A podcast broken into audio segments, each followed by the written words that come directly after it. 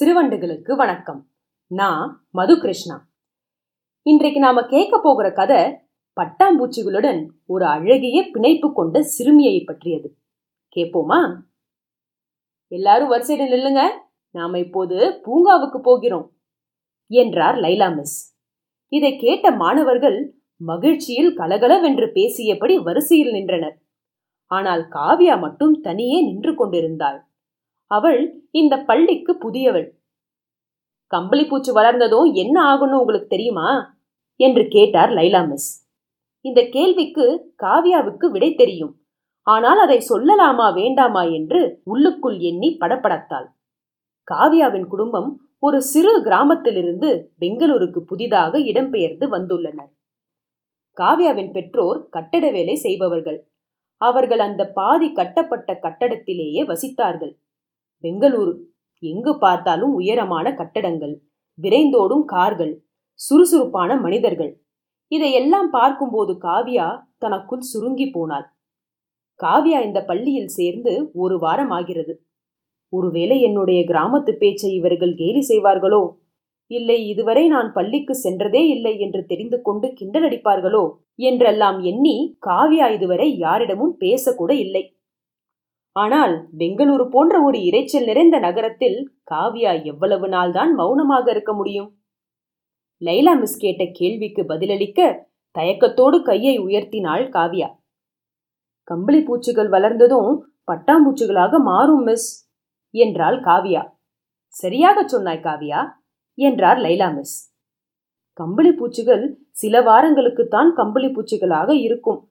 அப்போது அவை நாள் முழுக்க இலைகளைத்தான் சாப்பிட்டு கொண்டிருக்கும். பிறகு இந்த கம்பளி பூச்சிகள் செடிகளின் பக்கங்களில் பட்டு கூட்டுகளை கட்டுகின்றன. அதற்குள் தங்குகின்றன.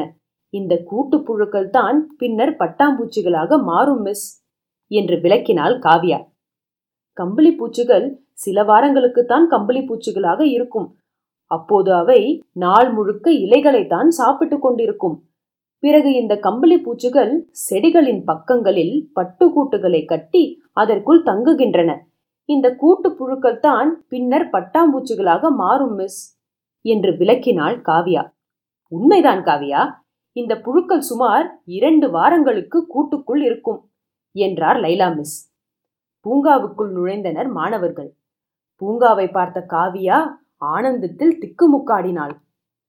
நதியின் நீல நிறத்தில் சூரியனின் மஞ்சள் நிறத்தில் பழுத்த பப்பாளி பழத்தின் நிறத்தில் வானத்தையும் நட்சத்திரங்களையும் நினைவுபடுத்தும் வகையில் கருப்பு வெள்ளை நிறத்தில் என்று பல நிறங்களில் பட்டாம்பூச்சிகள் இங்கும் அங்கும் பறந்து கொண்டிருந்தன.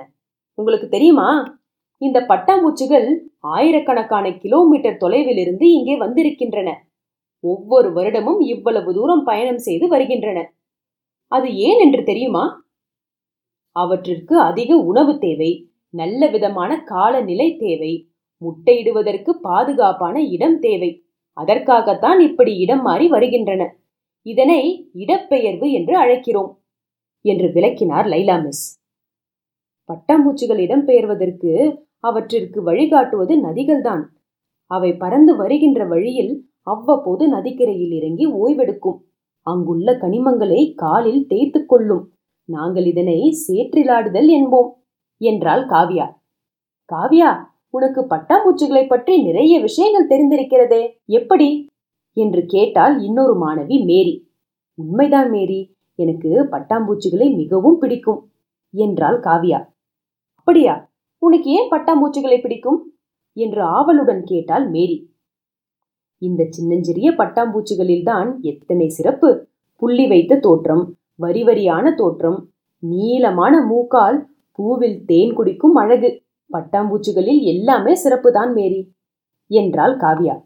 பட்டாம்பூச்சிகள் தொலை தூரத்திலிருந்து வந்தாலும் வந்த இடத்தில் புதிய நண்பர்களை உருவாக்கிக் கொள்கின்றன என்று கூறியபடி மேரியின் கைகளை பற்றினாள் காவ்யா. பட்டாம்பூச்சிகள் சிறிய பூச்சிகள்தான் ஆனால் அவை மிகவும் தைரியமானவை. உன்னை போல்தான் காவ்யா என்றார் லைலா மிஸ். காவியா புன்னகைத்தாள். அந்த புன்னகை ஒரு பட்டாம்பூச்சியின் சிறகுகளைப் போல பறந்து விரிந்திருந்தது. என்ன பிள்ளைகளா கதை கேட்டீங்களா? பிடிச்சிருந்ததா? பட்டாம்பூச்சிகள் வருடத்திற்கு இரண்டு முறை இடம்பெயர்கின்றன. இப்படி இடம்பெயர்ந்து வரும் பட்டாம்பூச்சிகள் ஓய்வெடுக்க ஏற்ற இடத்தை நாமே தயாரிக்க முடியும். இப்படின்னு சொல்லட்டுமா?